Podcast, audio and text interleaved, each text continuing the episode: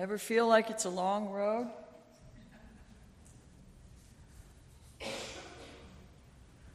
Ever have conversations with yourself? That song, I felt like uh, our higher selves, that God spark, can have those conversations and feel, and and the places that we stay in our minds can feel deserted by that part of us that knows better sometimes. Um, as most of you know, I grew up Southern Baptist. My family was very active in church.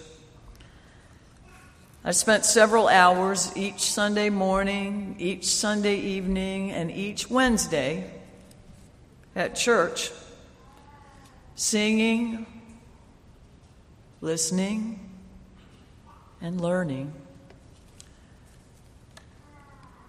I'm grateful for all those hours.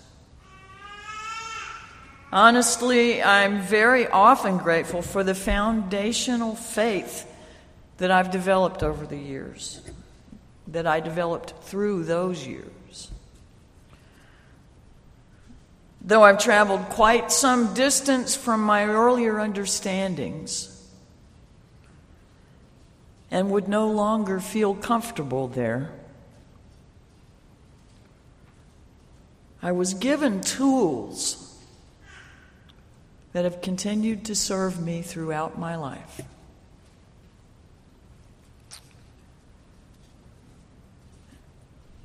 Because of all that time, with some frequency, a once memorized verse of Christian scripture will float through my mind. Not the same one all the time, but different ones come and go. Um, they kind of stick around till I have a chance to look at them, twist them, and turn them, and decide whether they fit or not. In my current understanding.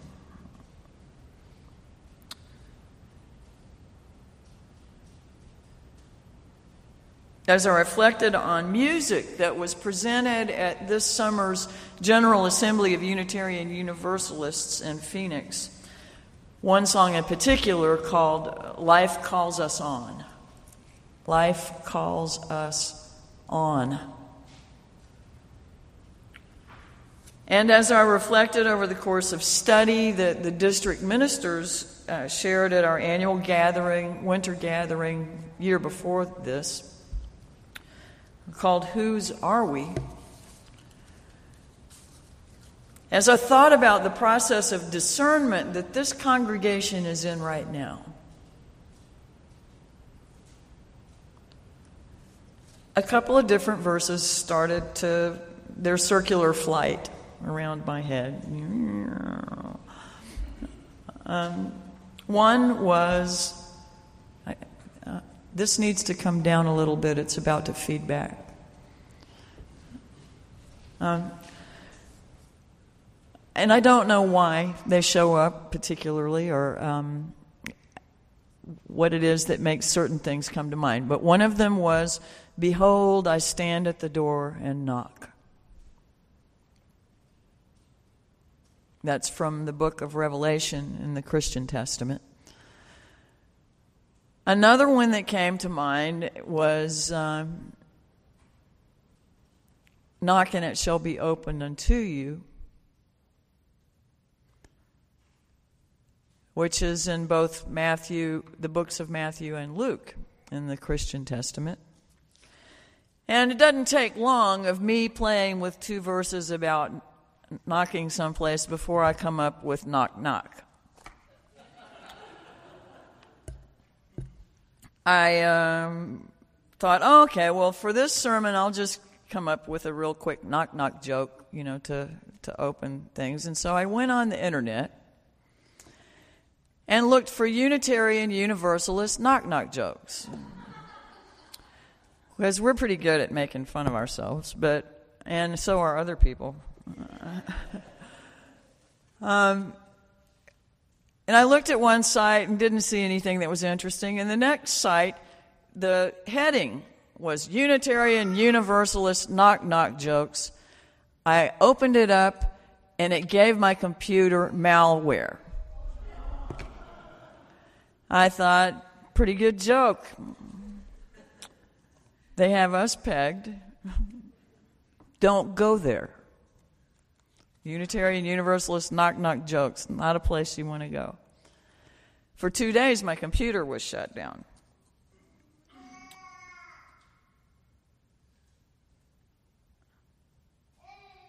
But still, there's knocking.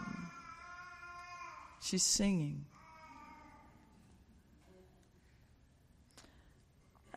There's a there there's a man named Harvey Cox who is one of the United States' preeminent theologians. For many years, he was a, a, professor at the Harvard School of Divinity, and he retired in 2009. Um, he's done books and studies about how how different faiths might be in dialogue, and he was coming from a Christian perspective on this. And at one point, he was recounting uh, the fact that though he goes into these conversations, these dialogues with other traditions, trying to be respectful uh, of them and honor only the things they have in common, or at least start building from the things that, that they have in common, in most instances, the people from those other traditions want to ask him questions about their position on Jesus. In the same chapter of the book, uh, Many Mansions, which is about some of these dialogues, he, he talks about how, you know, at one point, all over town, I guess all over the country, there were bumper stickers that said, I found it. You remember those? Yeah. That was um, people from various Christian traditions saying that they had found the answer to life that they, that they sought. In response to that, Jewish communities put out a bumper sticker that said, We never lost it.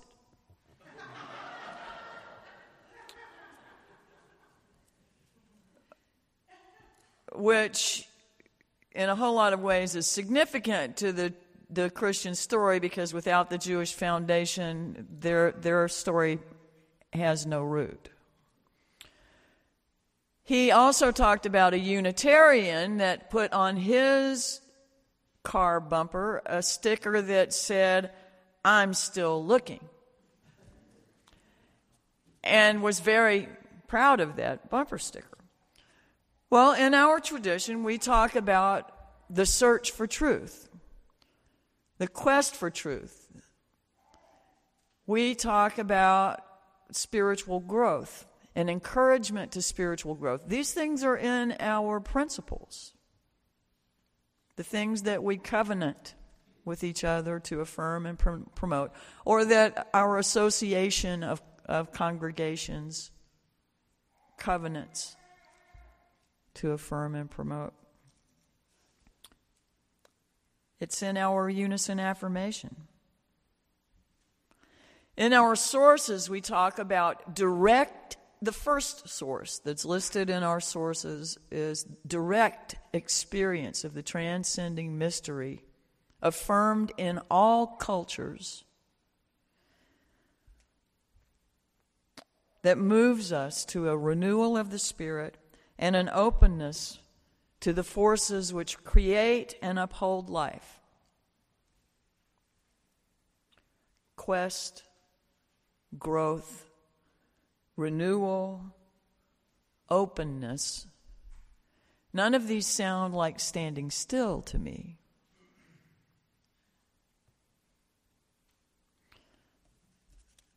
I once took a graduate course that was offered at LSUS from the then rabbi of B'nai Zion. It was a graduate course in uh, mysticism, if you can believe that they would teach that at LSUS.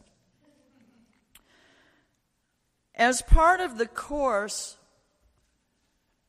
Rabbi Matchison explained that often it's easier for people to actually have experiences of the transcendent if they're following paths that they grew up in. Doesn't mean you have to. Doesn't mean that's the only way that people come to participate with something that's uh, mysterious and larger and, and uh, in us all the time anyway.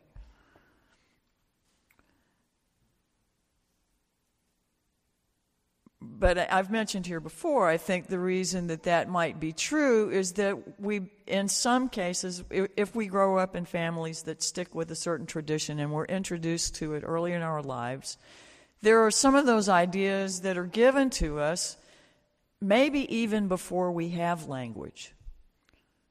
So the idea that the imagery or, or the wonder can exist outside of our critical minds is easier, I think, in those instances.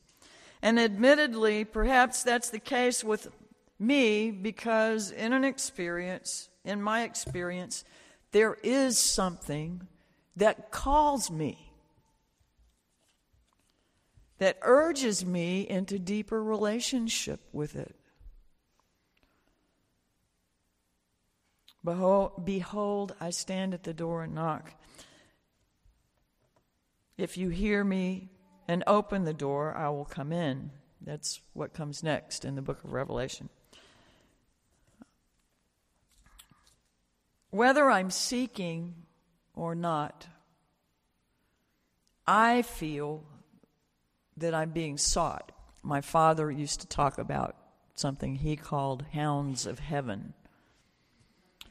And someone, uh, uh I heard someone mention a book some, by that name um, just yesterday. I'm not familiar with the book. And I could blame all of this thinking on being cl- tied perhaps too closely to the uh, tradition of my childhood. But when I was taking religious studies at Centenary College,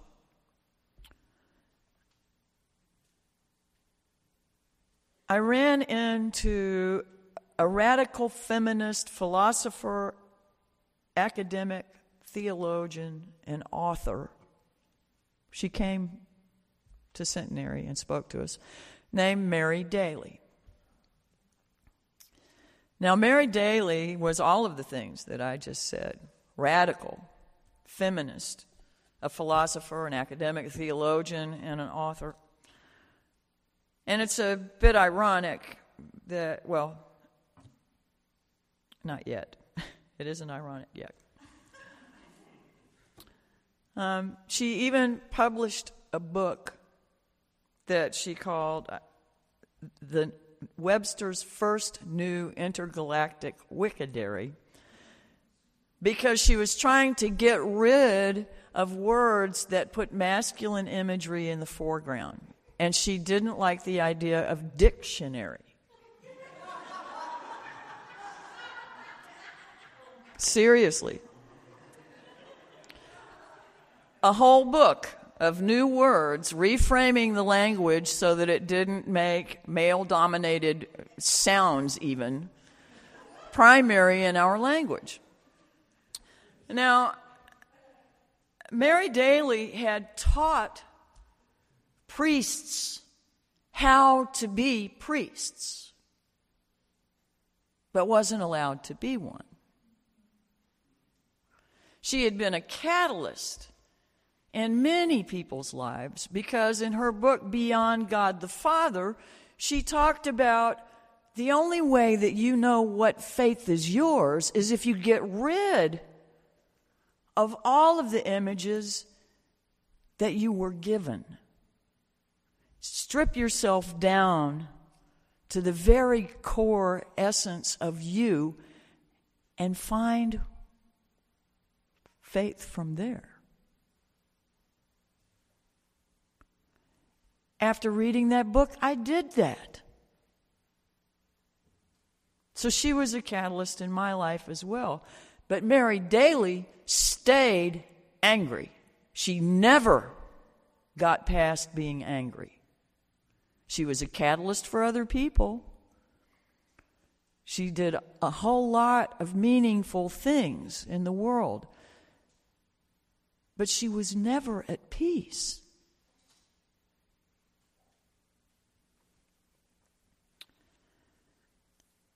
I threw away all the pictures I had. I threw away the big Santa Claus in the sky. I threw away um, as much of the guilt as I could. And still, there was with me something that has never gone away. And I, I don't always feel it, but it always guides me. That may not be your experience.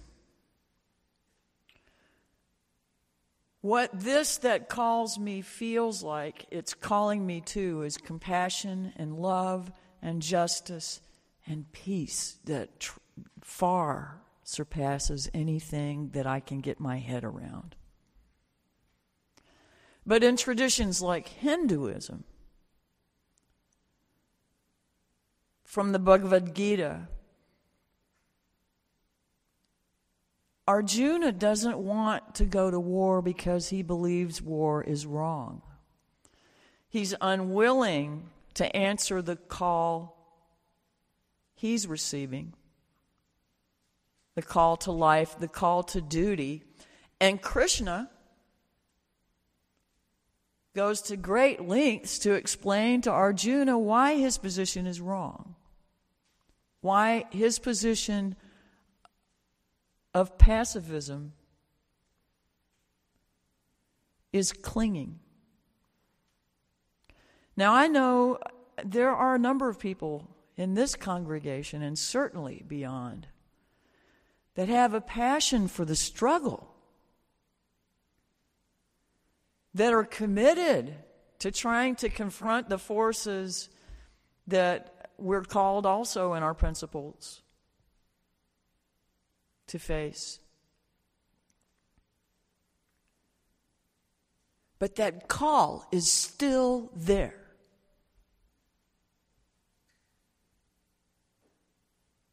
There is something in every one of us that's our truth that speaks to us from deeper than we can possibly bury it. But we have to be open to it. We can ignore it, certainly. Um, and that's, the, that's the spark, the divine spark. How you feel it, how you experience it, I cannot say. What it means to you, I cannot say. But my purpose here this morning is to ask us not to stop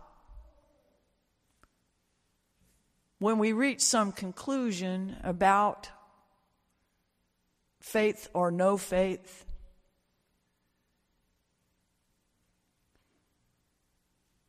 something extra or not?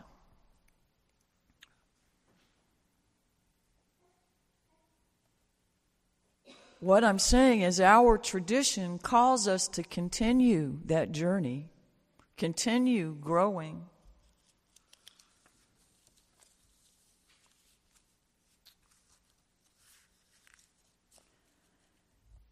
We we sing songs about questioning being an answer. And surely it is. Doubt is a powerful teacher. But saying that questioning is an answer is not saying that questioning is the only answer.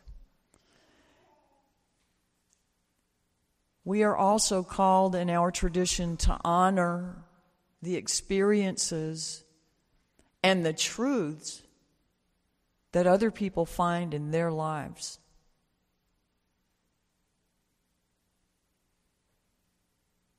We don't have to agree. We don't have to participate, and we don't have to allow things that stand against our truth to move along without our trying to challenge them. But being respectful always of other traditions is something we are called to do as a faith.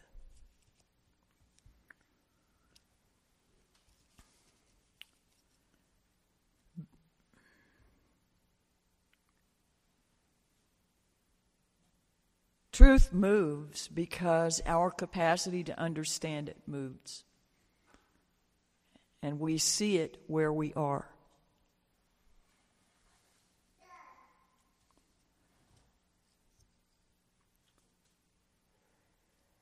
Let the river run.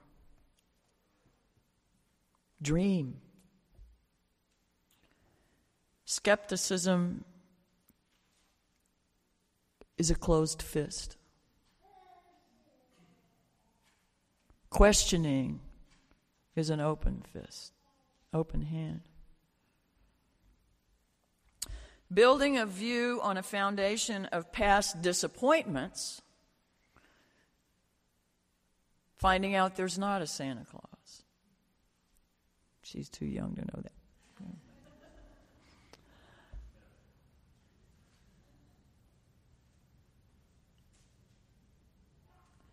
whether those failures or disappointments are in yourself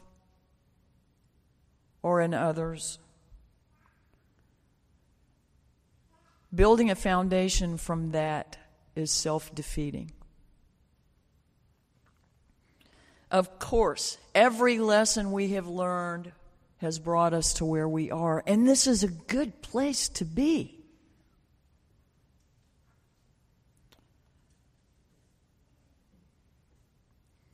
But it is always incumbent upon us to make meaning from those lessons and to make that meaning something positive in our lives and the world around us. Try on a new look. Paradox abounds. You look marvelous in light. There's so much more for us to discover, always. It perpetually discloses itself to us.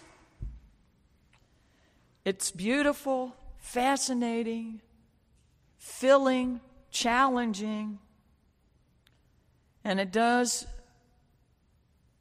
for us all that we cannot do as humans. Knock, knock. You. Come on in.